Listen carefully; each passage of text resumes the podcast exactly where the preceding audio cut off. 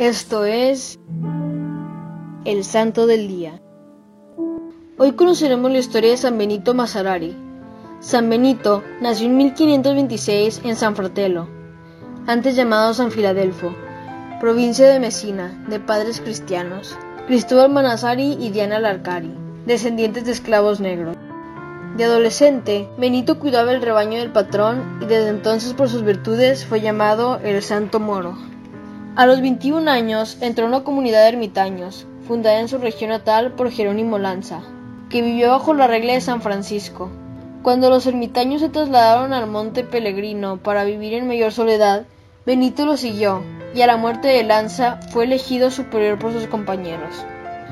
En 1562, Pío V retiró la aprobación que Julio II había dado a aquel instituto e invitó a los religiosos a entrar en una orden que ellos mismos escogieran. Benito escogió la orden de los hermanos menores y entró en el convento de Santa María de Jesús, en Palermo, fundado por el beato Mateo de Agrigento. Luego fue enviado al convento de Santa Ana Giuliana, donde permaneció solo tres años. Trasladado nuevamente a Palermo, vivió ahí 24 años. Al principio, ejerció el oficio de cocinero con gran espíritu de sacrificio y caridad sobrenatural.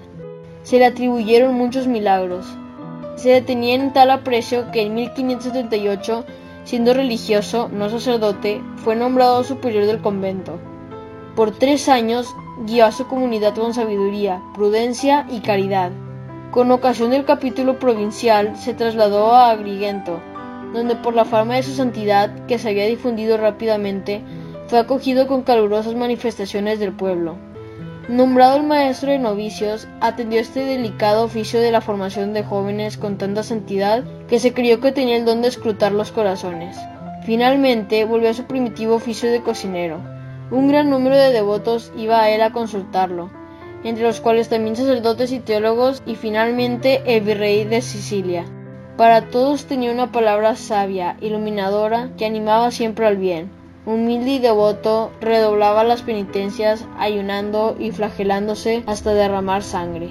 Realizó numerosas curaciones. Cuando salía del convento, la gente lo rodeaba para besarle la mano, tocarle el hábito, encomendar sus oraciones dócil instrumento de la bondad divina hace inmenso bien a favor de las almas. En 1589, enfermo gravemente y por revelación conoció el día y hora de su muerte. Recibió los últimos sacramentos y el 4 de abril de 1589 expiró dulcemente a la edad de 63 años, pronunciando las palabras de Jesús moribundo.